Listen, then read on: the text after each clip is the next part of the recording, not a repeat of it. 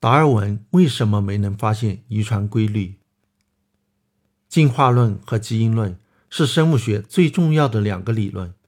进化论是生物学大厦的基础，它使得多姿多彩的生物界统一了起来；而基因论则是生物学大厦的支柱，支撑着生物学的各个分支。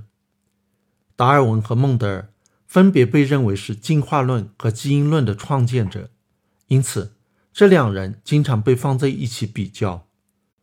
其实这种对比没有什么意义。孟德尔虽然有十几年的时间在从事科学研究，但是他唯一重要的工作就是豌豆实验。例如，孟德尔长期研究气象，花了很长时间做山柳菊杂交实验。这些工作都没有价值，后者甚至有反面的价值，因为山柳菊杂交实验结果和豌豆实验结果不相符合，让他怀疑豌豆实验结果并不普适。豌豆实验虽然发现了遗传规律，但是在当时却被科学界忽视了。三十多年以后才被重新发现，在他被重新发现的时候，有几个人的工作。已经接近发现遗传规律，因此可以说孟德尔对科学的发展几乎没有影响。他更让人惊叹的是其超越时代的研究方法和发现。而达尔文是科学史上罕见的巨人，其对科学的贡献和影响只有伽利略、牛顿、爱因斯坦可以相比。达尔文对生物学的贡献是多方面的，他在进化生物学。生物地理学、系统分类学、生态学、动物行为学、实验植物学等领域都做出了影响深远的开拓性工作，有的在几十年后才显示出其先见之明。而且，达尔文的影响超出了生物学，甚至超出了科学。但是，却总有人认为孟德尔和达尔文一样伟大。甚至比达尔文还要伟大。例如，北京大学生命科学学院教授饶毅就认为，孟德尔即使不比达尔文伟大，也比达尔文聪明。理由是，两个人都做过遗传实验，孟德尔发现了遗传规律，达尔文却没有发现。饶毅在给学生讲课时，还因此嘲笑达尔文智商太低。看来是嫌达尔文对生物学的贡献。还不够大，做出的发现还不够多，有一项工作没做完美，就被当成弱智了。达尔文做了很多遗传实验，被拿来和孟德尔比较的，主要是两个植物杂交实验，一个是金鱼草杂交实验。金鱼草是一种原产地中海地区的观赏花卉，引进中国后，因为它的花的形状像金鱼，中国人把它叫做金鱼草。这种花是两侧对称的，但是金鱼草有一个变种，花长得一点都不像金鱼，而是辐射对称的圆形的花。达尔文做的金鱼草杂交实验，就是把两侧对称的野生型金鱼草和辐射对称型金鱼草杂交，发现子一代都是野生型，但是子二代既有野生型，又有辐射对称型。野生型有八十八株，辐射对称型有三十七株。我们现在知道，金鱼草花的形状是由一对基因控制的，野生型基因是显性，辐射对称型基因是隐性。所以杂交子一代都是野生型，但是子二代野生型和辐射对称型的比例应该是三比一。这个比例是孟德尔发现的。被称为孟德尔比例。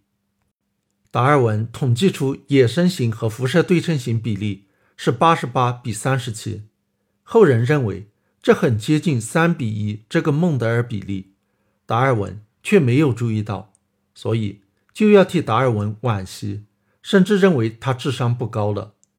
且不说达尔文从来就没有想到要去算这两种性状的比例，因为这不是他做这个实验的目的。后面我们会谈到，即使去算了，比例也是二点四比一，更接近于二比一，而不是三比一。只有在样本足够大时，才会等于三比一。我们认为其接近三比一，那是因为我们已经知道了遗传定律的先入为主，怎么能够苛责达尔文没有注意到呢？达尔文的另一个植物杂交实验是用报春花做的。达尔文注意到，报春花的花型有两种，一种雌蕊比雄蕊长，称为长花柱型；一种雄蕊比雌蕊长，称为短花柱型。达尔文发现，长花柱型自交，后代都是长花柱；但是短花柱型自交，后代既有长花柱型，也有短花柱型。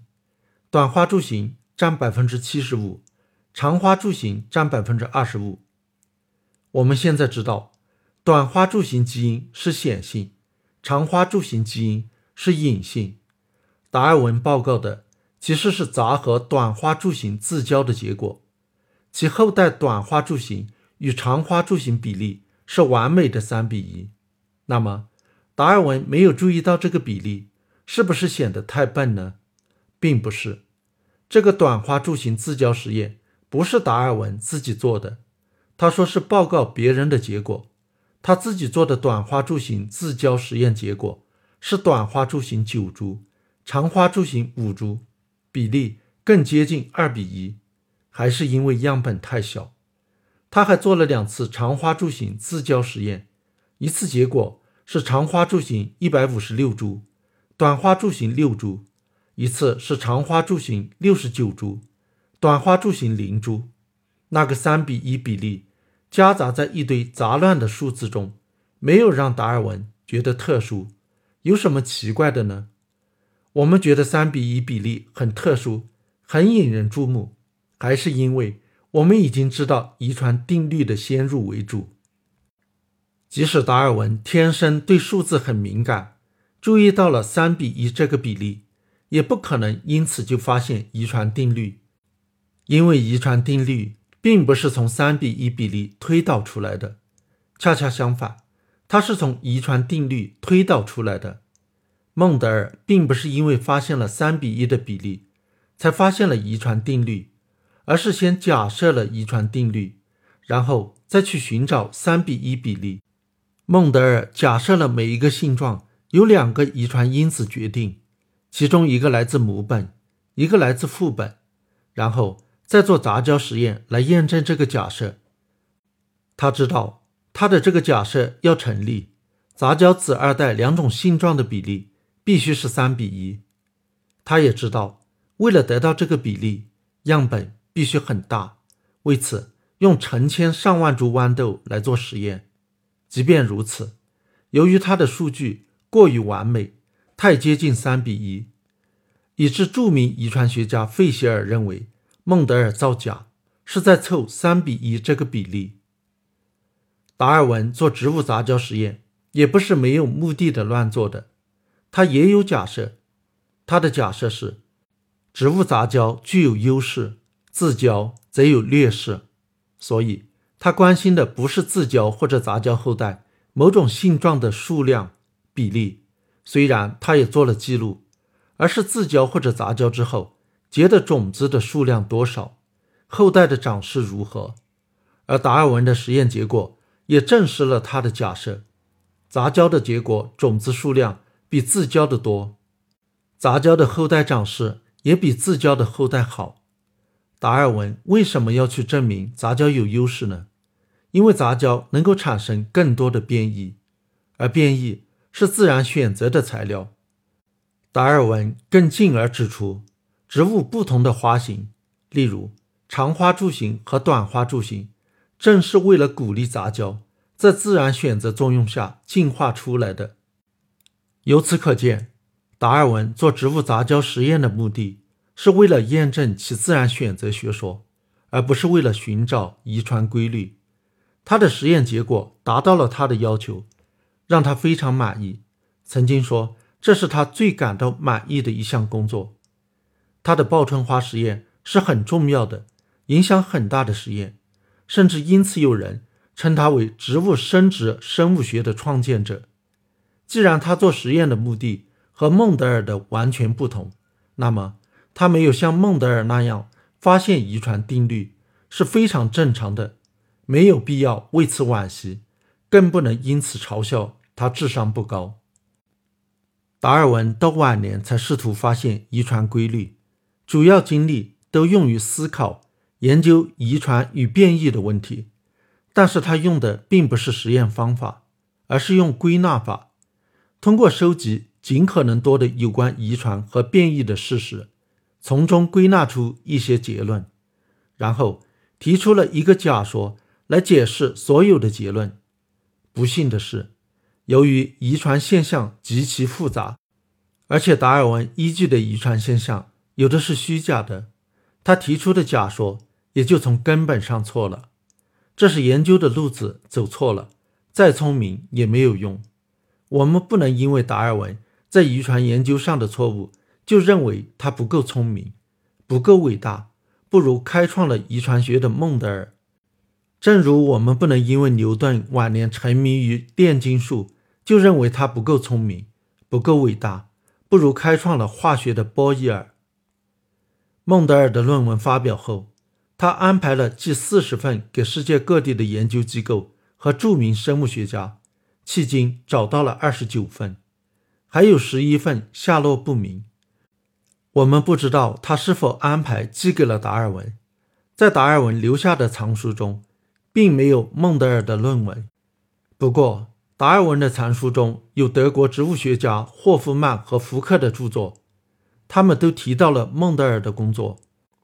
霍夫曼的书在第五十二页介绍了孟德尔的工作，达尔文在该书的第五十、五十一、五十三、五十四和五十五页的边沿。都写下了评语，只有第五十二页没有评语，表明他读的时候跳过了这一页。福克的书在第一百零八到一百一十一页介绍了孟德尔的工作，但是达尔文收藏的这本书的这几页没有裁开，表明达尔文没有阅读这部分，所以达尔文很可能没有读到孟德尔的论文。假如达尔文读到了孟德尔的论文，会不会意识到其重要性，认为那就是他一直在找的遗传规律呢？很可能不会，毕竟当时那些读到了孟德尔论文的著名生物学家都将其忽视了。直到三十多年后，遗传学呼之欲出时，孟德尔论文的重要性才得到承认。这时候，达尔文已经逝世十八年了。